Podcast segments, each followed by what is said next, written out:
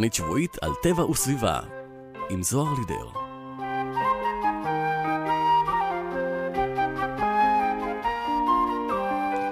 בוקר טוב לכולכם, כמדי יום רביעי ב-10 בבוקר. אתן מצטרפות ומצטרפים אליי ולתוכנית סביבנו, תוכנית שבועית על טבע וסביבה, כאן ברדיו כל הגליל העליון, 105.3 FM.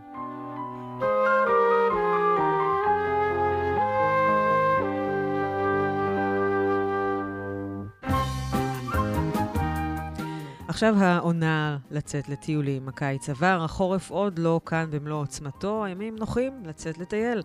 אין כמו לטייל בטבע, להירגע, לנשום, להתנתק, להתחבר, לתת למחשבות לחלוף וליהנות מהנוף מסביב. אפשר לומר שאנחנו אה, עם שיחסית מטייל הרבה, וכולנו מכירים את סימוני השבילים שנמצאים במסלולים השונים. מילדות אפשר להגיד שאנחנו עוקבים אחרי הסימנים שמובילים אותנו בבטחה ליעד.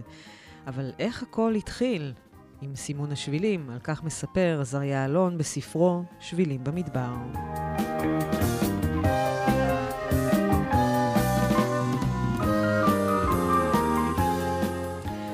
ב-22 בנובמבר 1947 החל המבצע לסימון שבילי מדבר יהודה, ונזכור נא את הזמן, שבוע תמים לפני הכרזת האו"ם על הקמת המדינה, ועדיין אין לנו לא מדינה ולא צבא, ואחיזתנו הממשית בארץ קטנה לאין ארוך משיהיה כיום.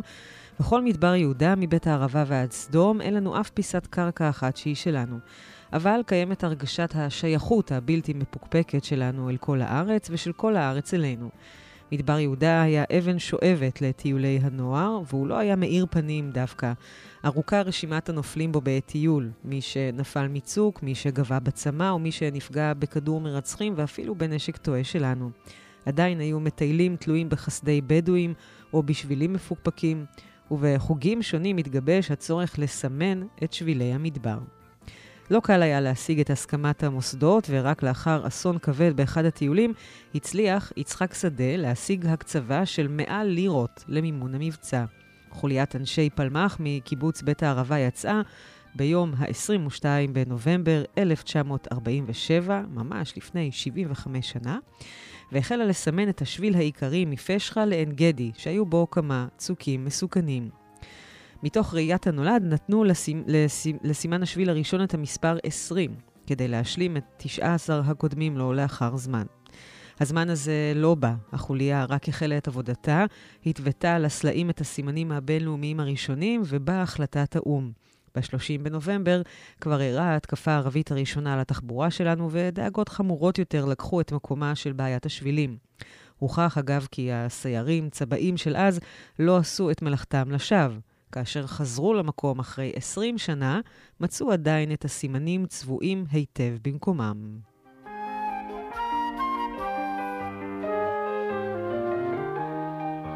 מבצע הסימון נפסק אז, אבל בעיות ההליכה בשבילים לא פחתו. יתר על כן, שבילים שהיו בשימוש של רועים או מבריחים נשמו, וסכנות התאייה בדרך גברו, ובכל זאת עברו שנים בלי שנעשה דבר, ומדי פעם היינו שומעים על תהיות בדרך ועל צבא שהוזעק ברכב ובהליקופטרים, ואף על מקרה אסון שניתן היה למנוע אילו היה שביל ברור להולכים.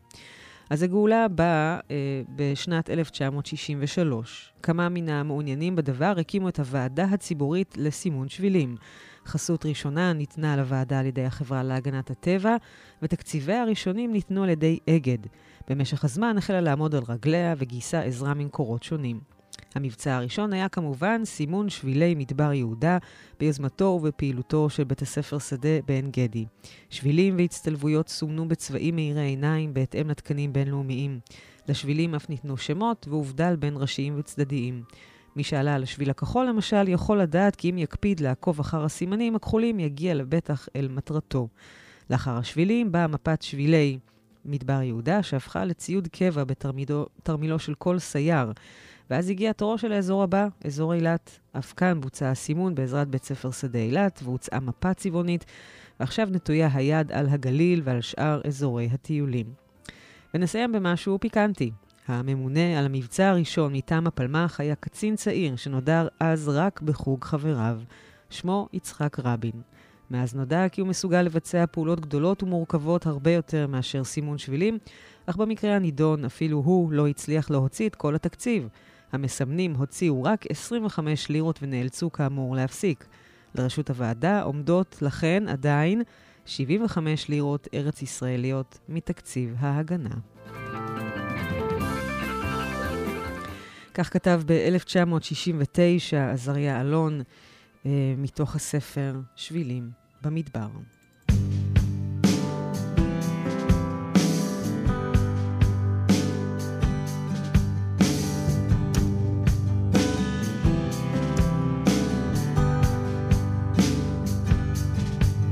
נמלים במרעה ושריקות. ושדה בזהב עד ערב. דומיית בארות ירוקות. מרחבים שלי בדרך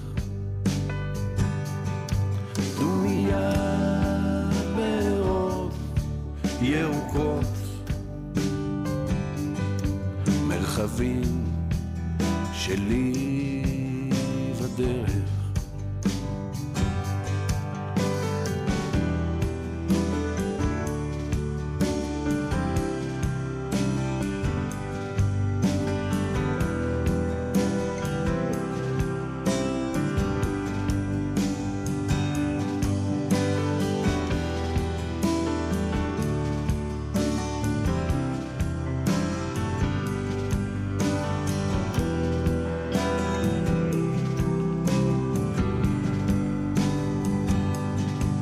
העצים שעלו מנטל נוצצים כזכוכית ומתכת.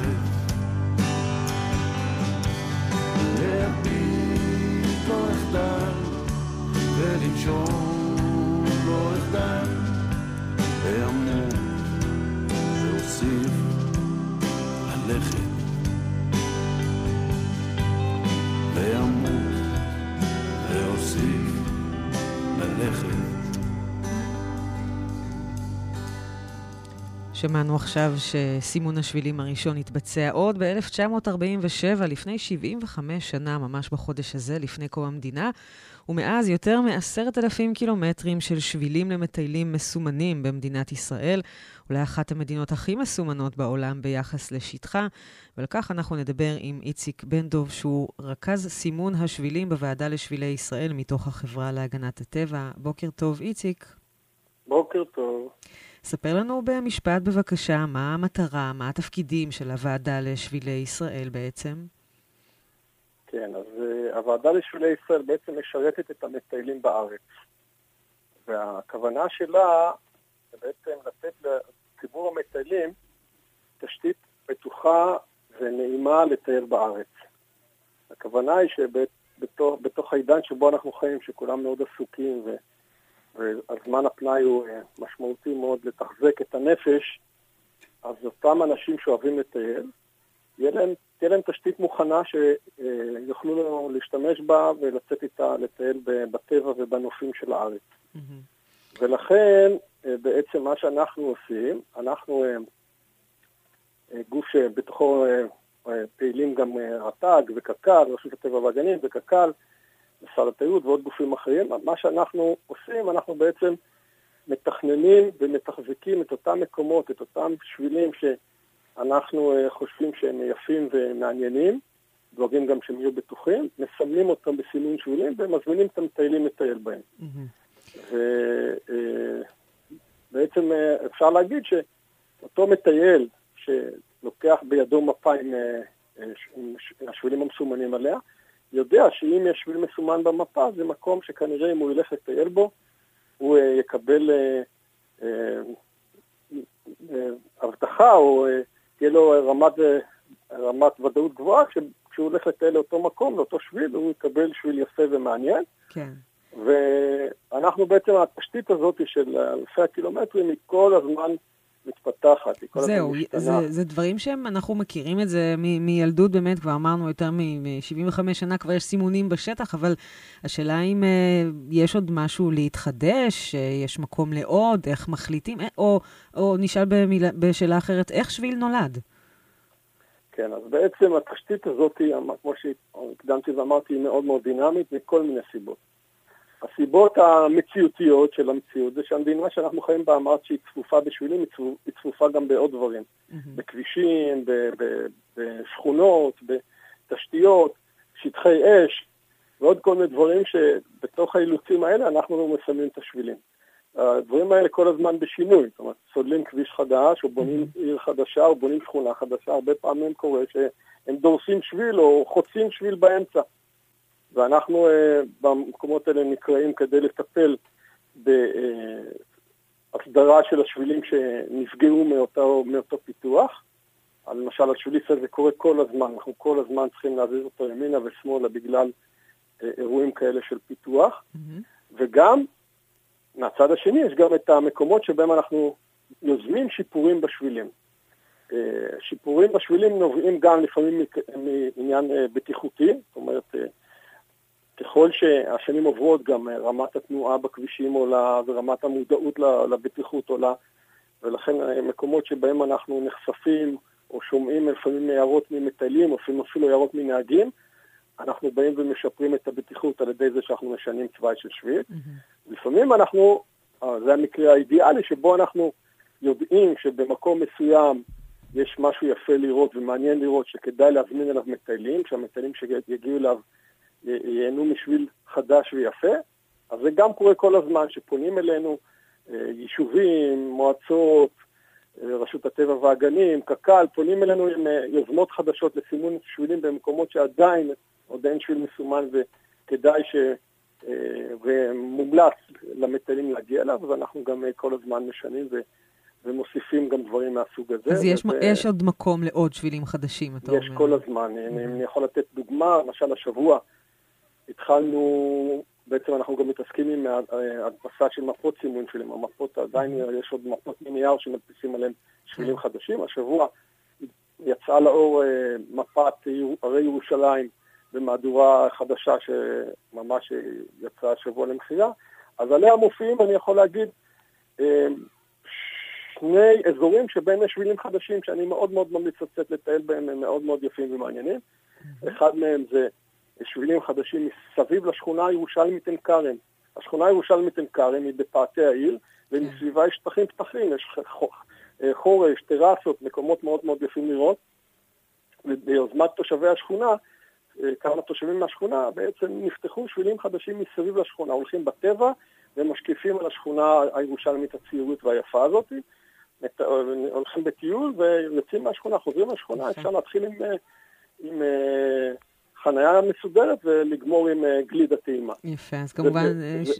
כמובן שבאמת כל התהליך הזה של יצירת שביל חדש מלווה בהרבה עבודה, תחנה בשטח ותיאום עם כל הרשויות שצריך. בוודאי, בוודאי.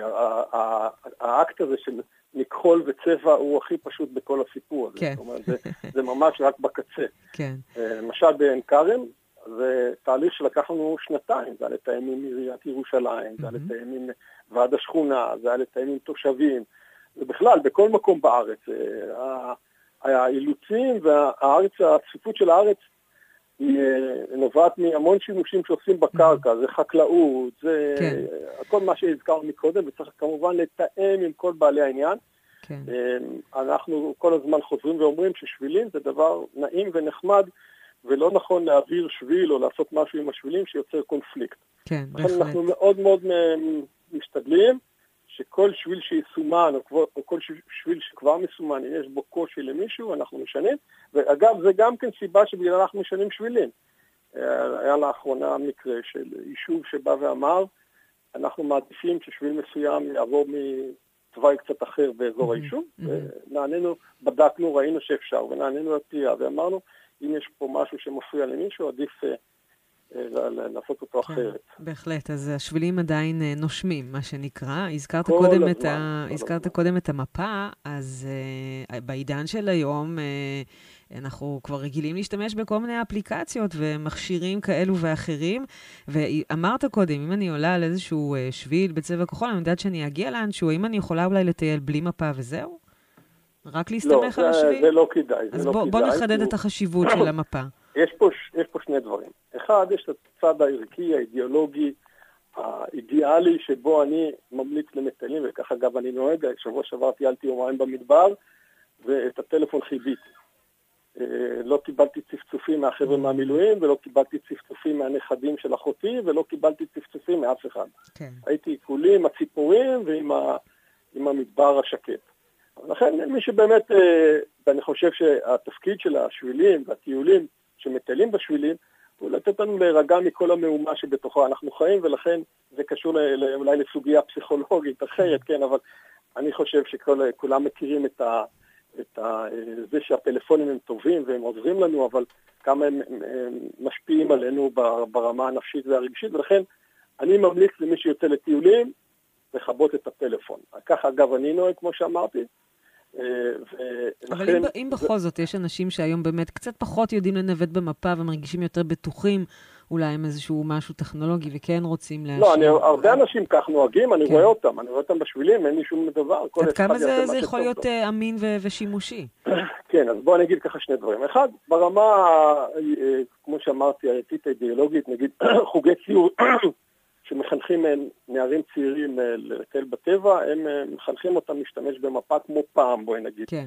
באמת החיבור לקרקע וההיכרות עם השטח, היא, יש לה ערך בזה שבן אדם שמטייל משתמש במפה, הוא יודע לשים לב לשלוחות ולעוקפים ול, ואיך השטח נראה, וזה משפיע כמובן על הבנה של הגיאולוגיה, של המורפולוגיה. כן. וזה יש, זה טיול, ב, בואי נגיד, בעוצמה אחרת כאשר מנווטים ממפה ושמים לב לדברים שהמפה מראה לנו. כן. אני מבין היום שרוב, או הרבה אנשים, ככל שעוברות השנים, יותר ויותר אנשים הולכים בטיול עם פלאפון, יש כאלה אפילו שצריכים את המוזיקה שתלווה אותם בטיול, וגם את זה אני רואה. זה בסדר, וכל אחד יעשה מה שטוב לו.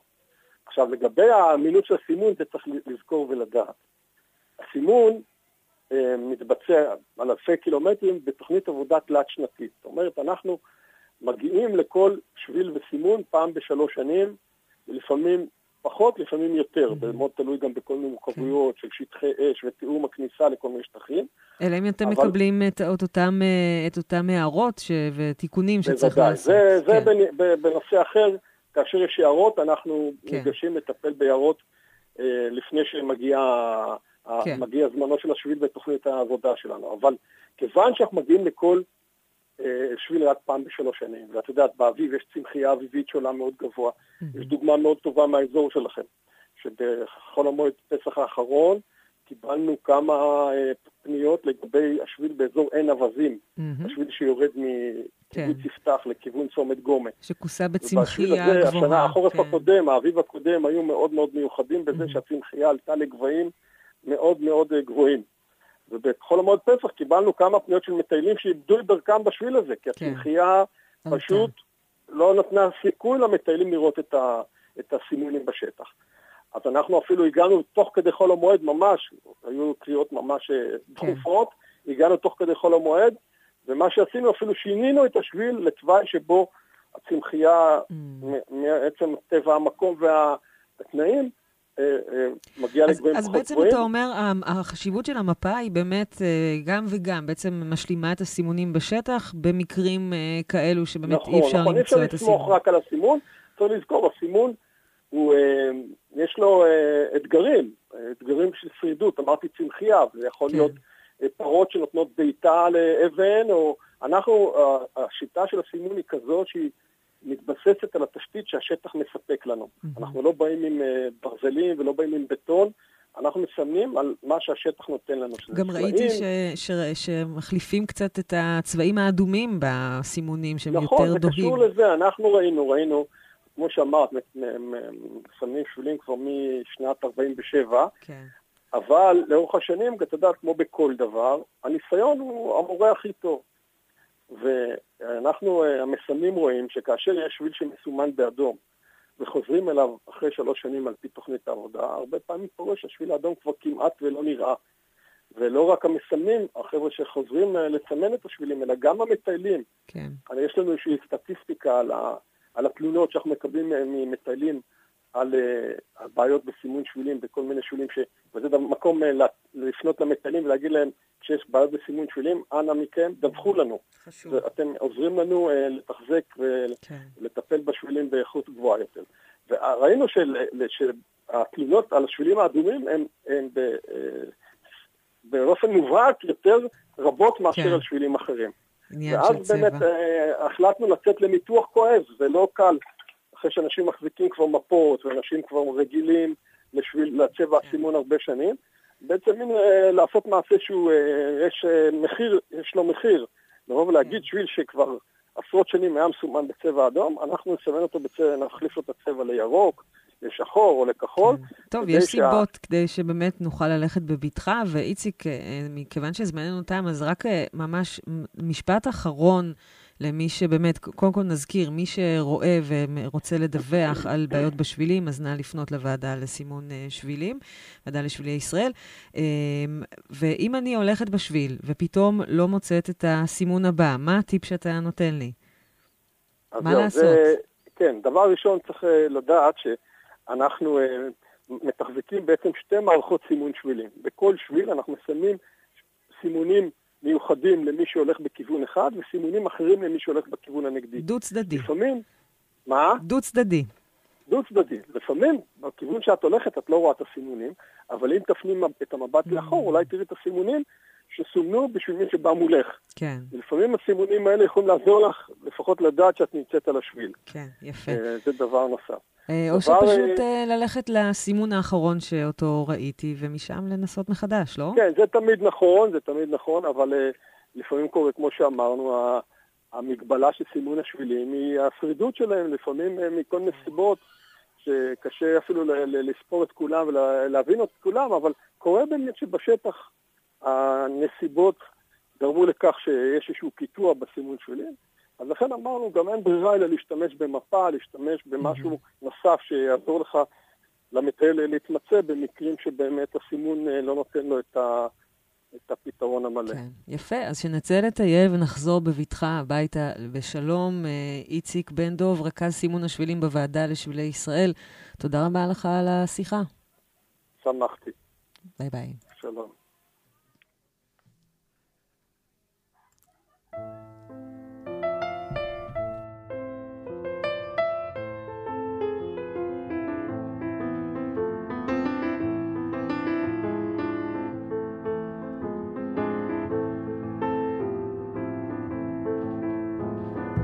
זוכר ומי יודע את הדרך אל ביתי? מי אשר קולי שומע, הוא יבוא הביתה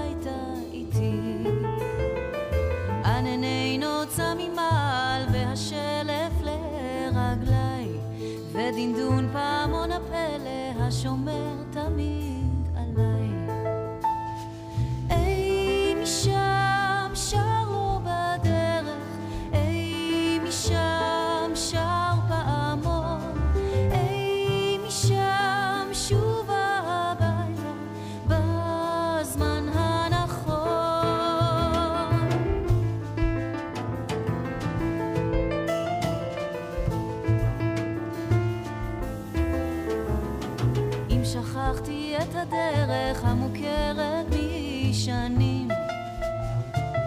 פה ושם בצד הדרך נשארו לי סימנים. חץ אחד הנה שלוח מצויר בקיר לבן. לך לך אחר הרוח שתי פסיעות ורבע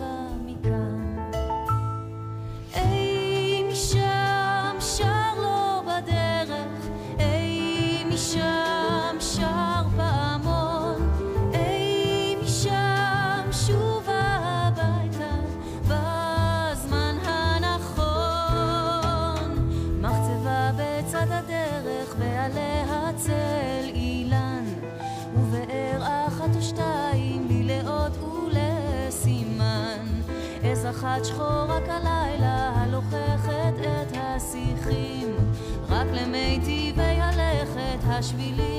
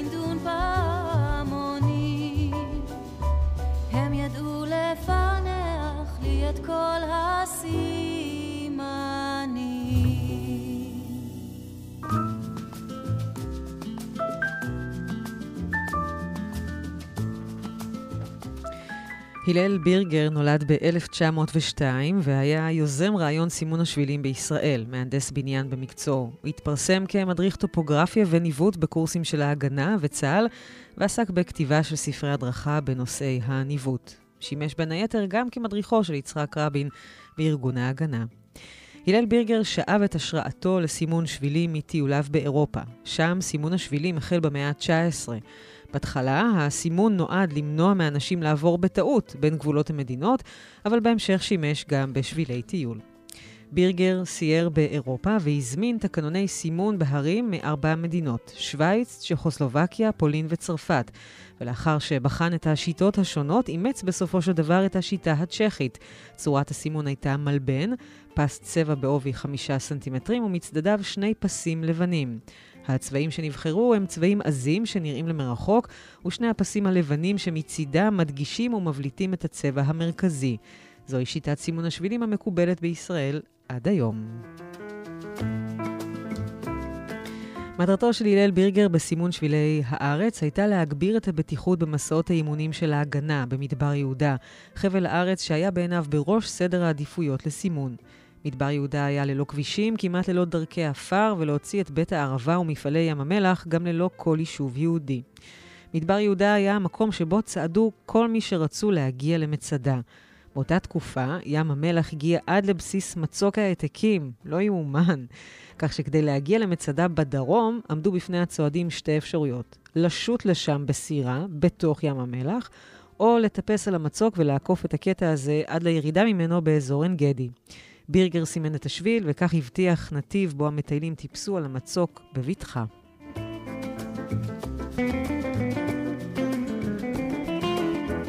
אז כמו שאמרנו, ב-22 בנובמבר 1947 ארגן בירגר משלחת שבה לקחו חלק סיירים של הפלמ"ח, תלמידים מסמינר הקיבוצים וגם חברים מבית הערבה. המשלחת סימנה את השביל, שאמור היה לשמש כראשיתו של פרויקט סימון מסיבי במדבר יהודה, אבל כך דיברנו בתחילת התוכנית, וכאמור בפרויקט הזה השתתף גם יצחק רבין. ואחרי אה, שבוע של הסימון הראשון, ב-29 בנובמבר, עם פרוץ מלחמת העצמאות, הופסק הסימון, ומאוחר יותר סומן קטע קצר נוסף סמוך למצדה, ומבצע הסימונים כולו המשיך בשנות ה-50. בעקבות הסימונים בשטח, בתחילת שנות ה-60 יצאה לאור מפת סימון השבילים הראשונה בקנה מידה של 1 ל-100 אלף, ואז קמה גם המועצה הציבורית לסימון שבילים, שהיום נקראת הוועדה לשבילי ישראל. בירגר עצמו המשיך להיות פעיל מרכזי בסימון השבילים במדבר יהודה במהלך השנים ובהוצאת והדפסת מפות, ונפטר ב-1987.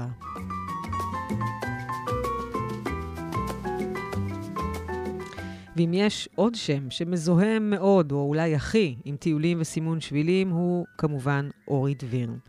אורי דביר החל לטייל לפני קום המדינה, ובמסגרת תנועת השומר הצעיר, ומאוחר יותר כנהג ומדריך טיולים באגד, הפך שם למדריך הראשי ולמנהל מדור ידיעת הארץ באגד.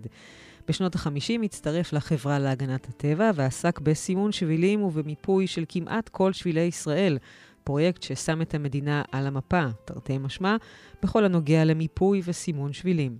הוא ערך מפות טיולים וסימון שבילים של החברה להגנת הטבע, ועל מפעל חייו לסימון שבילים ומיפוי הארץ קיבל דביר פרס מהחברה להגנת הטבע, וב-2008 קיבל אות על מפעל חיים בשל תרומתו לאיכות הסביבה. בתחילת שנות ה-80 יזם את פרויקט שביל ישראל על פי הרעיון של העיתונאי אברהם תמיר, אולי השביל הכי פופולרי היום, מצפון ועד דרום. מלבד אלו עסק בתקשורת, כתב ספרים, בעיתונים, הגיש תוכניות רדיו וטלוויזיה בנושאי טיולים, כמו נקודת חן, שהייתה אם כל התוכניות של הטיולים בישראל, מתחת לאף, שביל בצד, לאן נטייל השבוע ועוד ועוד. בנוסף הוא גם הקים את החוג ללימודי ארץ ישראל במכללת בית ברל, ועמד בראשו עד 1990.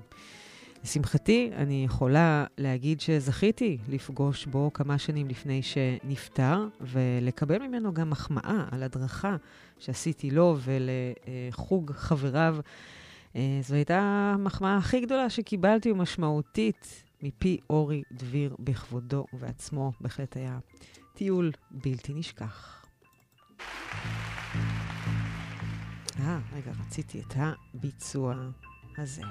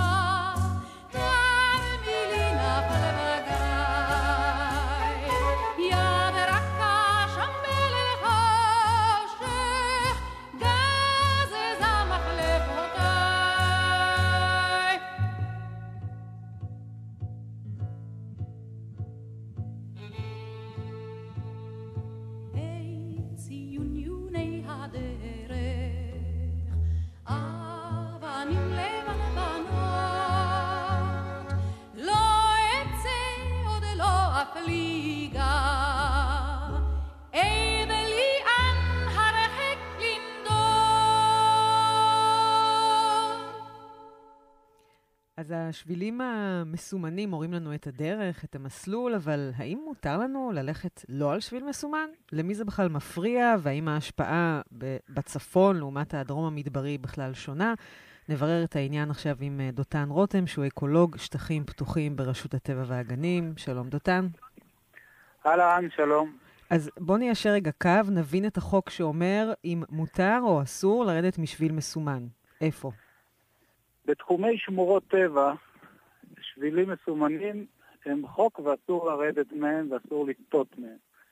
במקומות אחרים, שהם לא שמורות טבע, אומנם לא יגידו לנו האם לרדת משביל או להישאר עליו, אבל ההמלצה היא להישאר על השביל, גם מבחינת למצוא את הדרך וגם מהסיבה של להישאר על שביל. זה אומר שלא פוגעים בערכי טבע שנמצאים אה, בשולי השביל. אז בואו באמת נברר מה ההשפעות של הליכה, יש גם נסיעה, זה משהו אחר, אה, בשביל שהוא לא מסומן, במי זה פוגע ואיך? אז ככה, עצם הירידה משביל, או, או בוא נאמר ככה, גם ההליכה בשביל מסומן היא אה, פגיעה מסוימת ב, בסביבה. עצם הנוכחות שלנו בשטח שהוא טבעי, משאיר חותמת של ריח, אנחנו רומסים דברים, אה, אנחנו לפעמים באים עם אה, כלב שמשאיר את הריחות שלו, וזה ריחות של טורף שיכולים להשפיע על בעלי חיים. ולכן כשאנחנו מסמנים שביל, אז מצד אחד אנחנו מקריבים שטח מסוים בתוך אותה או שטח שהוא טבעי, על מנת שכולנו נוכל ליהנות ולהכיר את הטבע, אה, אבל בכל כניסה שכזאת יש איזושהי השפעה על, ה, על הטבע מסביב. זה אך ורק אה, לגבי רמיסה של צמחים או בעלי חיים שהם שוכני קרקע, או שיש גם השפעות נוספות? יש גם השפעות עקיפות, אנחנו מביאים איתנו ריחות מהבית, אה, חלק מהאנשים שלא מקפידים אה, לפעמים מפזרים אה, השפעה, ולכן יש לזה השפעות שהן מעבר, אנחנו משמיעים קולות, אנחנו מפיצים ריחות. שיכולים להיות להם השפעה. יש דברים שאנחנו לא תמיד מודעים להם, שהבעלי חיים שהם לפעמים חוש ריח, וחוש שמיעה הרבה יותר רגיש מאיתנו, mm-hmm. מושפעים גם בדרך לא ישירה. כן, גם אה, הסטה של אה, ההמון או המטיילים מבחינת רעש למקום מסוים מאפשר באמת את השקט במרחב הפתוח הנוסף. בואו אה, נבדיל רגע, האם אותן השפעות קורות גם בהליכה וגם בנסיעה ברכב? אז כאן זה, זה מתחלק, זה יכול אולי להפתיע, אבל דווקא הרכב שהוא מסיבי יותר ונוסע מהר יותר, לפעמים ההשפעה שלו היא קטנה יותר על הסביבה. מצד אחד. מצד שני, הוא יכול, בגלל נסיעה מהירה, הוא יכול או לרמוס יותר שטח או לפגוע, או ממש פיזית, בבעל חיים. אדם שנע בשטח, אז כמו שאמרתי, יש לו את ההשפעות שלו, או קולות, או ריחות, אה, שהוא מותיר בעצמו, ולפעמים אנחנו נתפסים על ידי בעלי חיים כ, אה, כטורף פוטנציאלי, ולכן הם נרתעים מלראות אדם בודד, לעומת רכב שהוא ענק ואין טורפים, נכון, אין כבר דינוזאורים, אין טורפים בגודל כל כך גדול שהם מהווים אה, איזושהי תבנית למידה אצל בעלי חיים שהם פחות בורחים. כן. כשהיינו מדריכים למשל על ציפורים בבריכות דגים, תמיד היינו אומרים בואו נלך כקבוצה בגוש אחד ולא בבודדים, כי על בודדים בעלי חיים יותר נרתעים מאשר גוש גדול של אה, קבוצה שנע ביחד. כן, או מרכב שהוא סגור ואין שם תנועה או, פתאומית. או מרכב, נכון, כן. בדיוק, או רכב סגור. אבל מצד שני, הרכב הוא הרבה יותר כבד, יותר מסיבי, הוא ממש עושה שקעים אה, חריצים בקרקע. בדיוק, ולכן רכבים בשטחים מסוימים, אה, או על מדרונות, או במקומות שהם לא מוטבים כמו שצריך, תיתכן השפעה אה, משמעותית על, אה, על אותו תא שטח. Mm-hmm. בשטחים עם קרקע רכה הוא יכול ליצור התחפרויות, ש... יודע, אולי בשולי שדות חקלאיים, או בשטחים ככה חצי חוליים, מים יכולים להצטבר במקומות כאלה לתקופת זמן שקרפדה יכולה להטיל בה, אבל המים האלה יתייבשו ואז ייצור מלכודת mm-hmm. אקולוגית. לכן לכל כל דבר יש את ה... אה, נקרא לזה את התקלות שהוא יכול להביא איתו לשטח, ולכן כשאנחנו מתווים את השבילים ומתחזקים אותם, אז אנחנו לוקחים בחשבון הרבה שיקולים. ומשתדלים שההשפעה תהיה מזערית. כן. אה, זה מה שאגב, אה, מבחינת הגלגלים של אותם רכבים, זה מה שנקרא קוליסים, שבעצם חורצים את הקרקע ויכולים אפילו לשנות תוואי של זרימה, של נחל? בהחלט. אה, בחלק מהמקרים, בעיקר באזורים המדבריים, שבהם הקרקע היא מאוד חשופה, היא לא מכוסה בצומח שיכול לבלום את הטיפות, אז כל חריץ כזה בעצם יכול לנתב את הזרימה על מדרון, ואם אנחנו לוקחים גבעה בדמיון שלנו ואנחנו פתאום יוצרים חריץ באמצע, אז במקום שהמים ימשיכו לזרום על כל המדרון, הם מתחילים להתנקז לאורך הקוליס הזה שיצר הרכב, וחלק מהמדרון פשוט לא חשוף יותר לזרימה משטחית שהיא מאוד מאוד חשובה באזורים המדבריים. זהו, הזכרת מדבר, מה ההבדל בין אה, מדבר לאזור ים תיכוני, נגיד, שיש בצפון? אולי הוא רגיש פחות? אז באזור אה, ים תיכוני, ברגע שאנחנו בחורש אה, סבוך, אז זה גם יותר קשה לסטות משביל, כי, אה, כי אז נכנסים בתוך העצים, וזה חלק מהצמחים קוצניים ולא נעימים, אז יש יותר הקפדה, ויותר קושי מלסטות מהשביל. והאזורים המדבריים הם פתוחים. באותה מידה, גם באזור מדברי אתה יותר בולט לסביבה שלך, ובעל חיים יכול להיות מורתע מטווח אה, הרבה יותר גדול לעומת אזור ים תיכוני, ששם הוא אולי מריח אותך, אולי זה עוד בעל חיים אחר שעובר בסבך, ואז ההשפעה יכולה להיות מועטה יותר. תגיד, איך זה במקומות אחרים בעולם? זאת אומרת, אני יודעת שיש שמורות טבע שבכוונה אומרים, לא אומרים לך לאן ללכת, אלא צא לשוטט, לא רוצים שדווקא לכוון את כולם לאותו מסלול. אולי יש אה, שבילים אחרים, אולי זה משתנה לפי עונה? מה, מה אתה יודע? אז מקומות אחרים בעולם הם א', הרבה יותר גדולים בשטחים שתיארת עכשיו, שבהם באמת אה, אתה יכול לצאת למסע שוטטות שכזה, אבל גם שם יש הקפדה מאוד גדולה על, אה, על התנהגות של הפרט בשטח, על איפה אתה עושה את הצרכים, מה מותר, איפה מותר, אם בכלל מותר להבעיר אש, איפה מותר להקים את האוהל, ועוד כהנה וכהנה. זאת אומרת, זה לא נעשה כאיזשהו, נקרא לזה, התפרעות אה, חיובית אה, בכל השטח, אלא בצורה מאוד אה, סדורה עם חוקים מכוונים. אה, בארץ יותר קשה, אנחנו בכל זאת מדינה קטנה, צפופה, הרבה פעמים על השטחים שמטיילים בהם יש גם שטחי אימונים, יש המון מגבלות, יש חקלאות, שטחי מרעה. היכולות פה הן יותר מוגבלות אה, לאפשר את מה שמאפשרים בחוץ לארץ. אה, טוב, זה מעניין, כי באמת אה, יש בטח תיאוריות ומחקרים שלמים על מה באמת עדיף, שביל אחד דרוך, או שהכל יהיה דרוך, אולי זה עניין של מידתיות, או... אני מניחה שיש עוד הרבה סימני שאלה בתחום הזה, לא? אני אומר, זה מאוד תלוי באיזה מדינה. ברוב מדינות אירופה שהן גם צפופות וגם מטוילות ובעוד מקומות, אז, אז פחות משוטטים. יותר הולכים על שבילים מוסדרים, כן. יש לזה היבטים גם של uh, בטיחות, mm-hmm. גם של ביטוח לפעמים, מבחינת uh, אחריות של המטייל ושל הגופים שמנהלים את השטח. ולכן כל מדינה עם החוקים והאפשרויות שלה. צריך לזכור שאם אנחנו מדברים על שמורות טבע ועל שטחים שמיועדים באמת לשמור על תהליכים אקולוגיים עם מעט הפרעה, אז, אה, אז הניתוב של הקהל הוא, הוא מאוד חשוב. מצד אחד רוצים לחשוף את השטח ואת הטבע ואת התופעות המיוחדות לקהל, מצד שני השטח יועד להיות שמורת טבע ולכן גם צריך את, המיר... את הספייס אומרים היום, את כן. הספייס של בעלי חיים שיוכלו להמשיך ולהתקיים בסביבה כמה שפחות מופרעת. כן. אוקיי, דותן, נניח שאני טיילתי כבר בכל השבילים uh, בארץ, אני רוצה להגיע לאיזושהי פסגה שלא הייתי בה עדיין, או לטייל באיזה נחל לא מוכר. זה אפשרי? אולי אני רוצה לעשות איזושהי סדנת הישרדות, או חוגי סיור למשל, שככה אנחנו יודעים שהם יודעים uh, לטייל uh, נכון ולא לפגוע. יש בכל זאת uh, uh, מקרים שבהם תיתנו uh, אישור חריג לרדת מסימוני שבילים?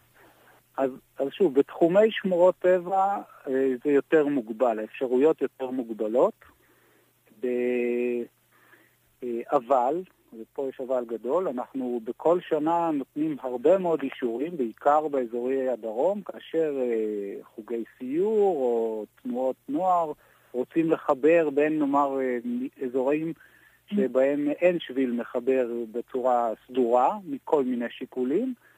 ושם אה, ניתנים גם אה, היתרים פרטניים לדברים האלה. Mm-hmm. אבל אה, ככה סתם אדם רוצה להגיע לאיזושהי פסגה שהיא נמצאת מחוץ לתחום, אז הגמישות פה היא, היא פחותה. כן.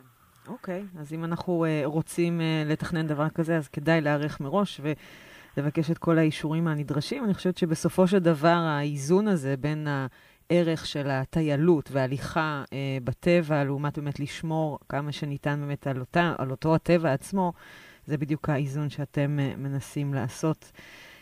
דותן רותם, אקולוג שטחים פתוחים, רשות הטבע והגנים, תודה רבה לך על השיחה וטיול נעים בשבילים. תודה ולהתראות. מאה וחמש שלוש רדיו, כל הגליל העליון. תגיד, איך הולך בנחל? האמת, ג'יפה. גם לכם נמאס לדלג בניירות טואלט ופסולת כשאתם יורדים לנחל? בפעם הבאה שמבלים בזולה, אוספים את נייר הטואלט והפסולת ומשאירים נחל נקי. מוגש מטעם שומרי הנחל.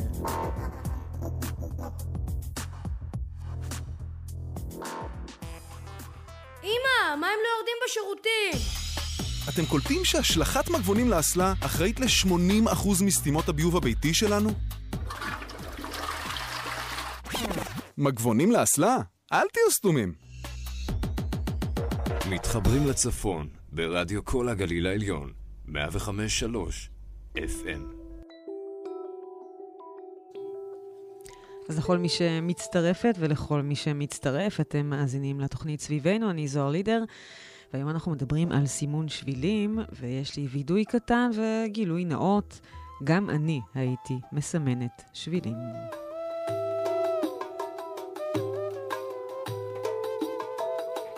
אז קצת לפני שהשתחררתי מהצבא, פגשתי בשני חבר'ה שמסמנים שבילים, הסתקרנתי והתלהבתי מהם גם, ופשוט הצטרפתי להם אה, ליום.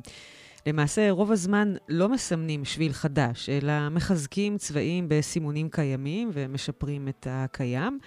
באמת אה, נדלקתי על העבודה הזאת, וכך אחרי השחרור בין טיולים שהדרכתי, הצטרפתי גם לצוות וסימנתי שבילים. השבילים הראשונים שצבעתי היו באזור אילת. ירדנו צוות גדול של מסמנים, כך הכרתי את uh, כולם. חבורה של אנשים מכל הגילאים ומכל הארץ. במשך שבוע שלם יצאנו להרים ולוודיות כדי לצבוע מחדש את כל הסימנים. זכור לי שכן סימנתי שביל חדש לגמרי, קרוב ליוטבתה, באזור מעלה זוגן, לחיבור של נחל ארגמן. שביל שאורכו שלושה קילומטרים. צעדנו אותו בהתחלה פעם אחת בהלוך, וסימנו תוך כדי בדרך בכל מיני חבלים וסימנים את התוואי, וחזרנו אותו תוך כדי צביעה בסימון ירוק. אני אפילו זוכרת בהתרגשות רבה, ציירתי בטוש ירוק את הסימון החדש במפה שהייתה לי. אי שם ב-1996. אז איך צובעים, אתם שואלים? מה, הולכים עם כל פחיות הצבע שיש? אז נכון לזמנים ההם, אני לא יודעת כמה הש... השיטה השתנתה מאז ועד היום, לא נראה לי הרבה. אנחנו בעצם עם סלסלה שהייתה ג'ריקן מים גדול שחתוך לחצי, הייתה בו ידית. בתוך הסלסלה היו מחיצות למברשות, לבקבוקי הצבע, שהיו בעצם בקבוקים בגודל של בקבוק קטשופ לחיץ, שבו מילאנו מראש את כל הצבעים הדרושים, בהתאם למסלול שאותו סימנו. הייתה גם מברשת ברזל לשיוף משטחים לא אחידים, מטליות, קצת טרפנטין. וכל פעם היינו מכסים אזור של מפה אחת, בין אם זה במחנה מרוכז כמו באילת, ובין אם זה בימים בודדים. כך בעצם עד שמסיימים את כל השטח במפה, עוברים למפה הבאה, וכך עוברות כמה שנים, ושוב צריך לחדש את כל הסימונים בכל המפות. כך יצא לי ולחברים טובים שפגשתי ונהיו חברים טובים לדרך, להכיר ולסמן מסלולים בגליל המערבי, בגליל התחתון, בדרום הר חברון אפילו, ברחבי הנגב, בערבה. ועוד, היה לי ממש נעים להסתובב לבדי עם מברשות וצבע, בלי להדריך ילדים או איזושהי קבוצה מאחוריי. ואני לא אשכח שיצא לי לצבוע בנחל פרס בנגב, זה מסלול די מוכר ומטויל. התחלתי אה, לסמן אה, והייתי לבד, ההתקדמות יחסית איטית, וככה כעבור שעתיים הגיעו כבר תלמידי בית ספר בטיול שנתי. הם ראו אותי, התגובות שלהם היו מקסימות ומגוונות, החל מ, אה, באמת, הרחתי פה צבע טרי, ועד התפעלות ו- וצחוק ופליאה. אבל הכי מצחיק היה תלמיד שאמר, וואי, עכשיו הבנתי מה קרה לי. והוא הסתובב והראה לי צבע טרי על המכנסיים שלו, בצורת סימון שבילים בול על הישבן. פשוט התיישב על מה שצבעתי לפני רגע. בלב עוד חשבתי, אני מקווה שהוא לא הרס לי את הסימון שצבעתי.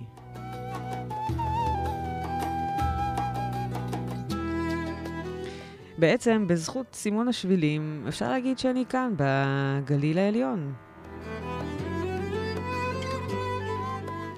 באחד מהחופשים באוניברסיטה שוב הצטרפתי למסמנים, והפעם כיסינו את מפה מספר אחת של הגולן והגליל העליון. מחנה של שבוע, ישנו בבית ספר שדה חרמון בקיבוץ ניר, ומדי ערב הרכז היה משבץ אותנו למסלולים למחרת. את כל המסמנים הוא תמיד שלח לנחלי הגולן, לג'ילבון, לזוויתן, ליהודיה, ואותי הוא שלח בדיוק ממול. כל יום הוא שלח אותי לבד לרכס רמים. לשביל שיורד ממרגליות לקריית שמונה, לשביל ממנר לקריית שמונה, לשביל שיורד מיפתח לעין אווזים, לקרן נפתלי, והבנתם את הסיפור. ממש ממש התבאסתי עליו, כי גם אני רציתי להגיע לנחלים בגולן. זה לא משנה כמה ביקשתי, התמרמרתי, התחננתי, זה לא עזר. וכך מצאתי את עצמי הולכת לבדי בשבילים האלה, וכל פעם כשקיטרתי על מר גורלי, איך כולם בגולה ואני פה ממול, הרמתי את הראש, נעצרתי מול הנוף המופלא שנגלה לפניי. כל עמק החולה נפרס והגולן מעליו, וכל פעם מחדש התפעלתי מהיופי הזה, כמה פרטים וצבעים ונופים מגוונים. אפשר להסתכל על הנוף הזה באמת שעות ולא להשת... להשתעמם, ובעצם הרגשתי בסוף שזכיתי, זכיתי ברגעים והמראות הקסומים האלה. וככה החלטתי בליבי שאם תהיה לי הזדמנות, אני אבוא לגור כאן, באזור הזה, ואכן, אחרי כמה שנים, זה באמת קרה. כל זה לפני 18 שנה, והכל בזכות סימון השבילים. אז uh, חנן, תודה. סליחה שכעסתי עליך אז, אבל uh, עכשיו אני יכולה להגיד תודה.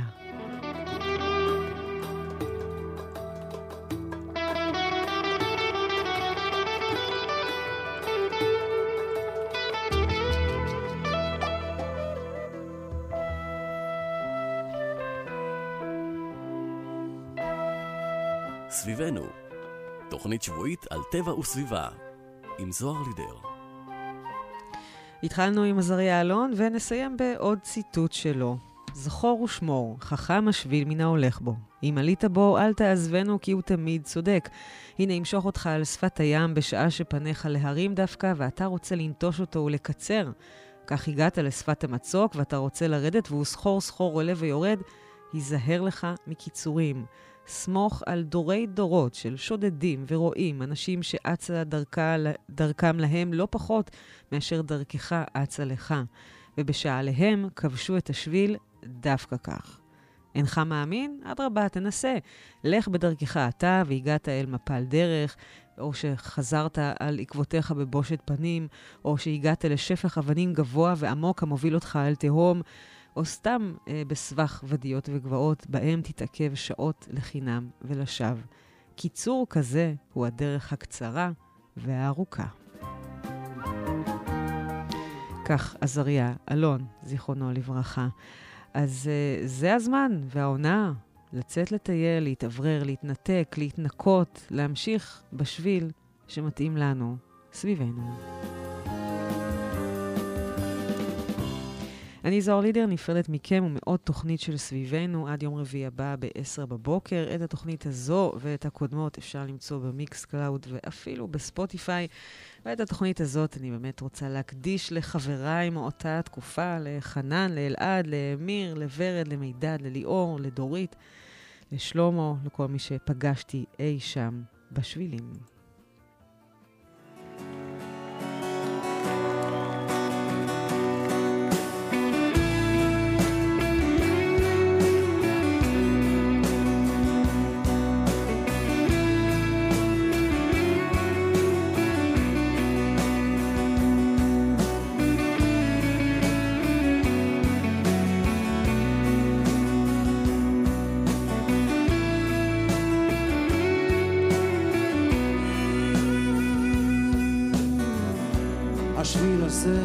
מתחיל כאן בין סניף בנק למעיין לא סלול, לא תמיד מסומן. השביל הזה מתחיל כאן חוצה את העיר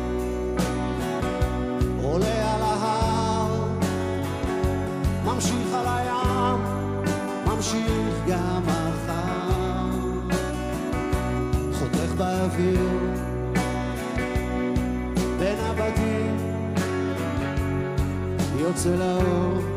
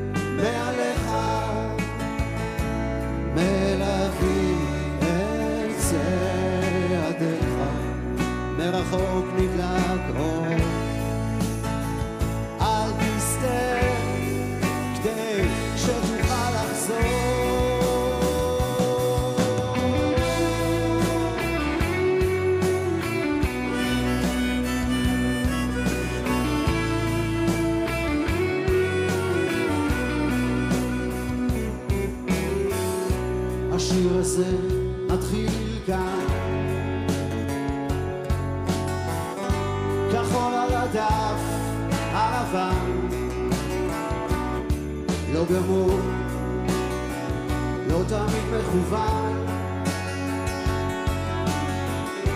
השיר הזה מתחיל כאן. חוצה את העיר. עולה על ההר. ממשיך על הים, ממשיך גם מחר, חותך באוויר. בין אנשים, יוצא לאור אל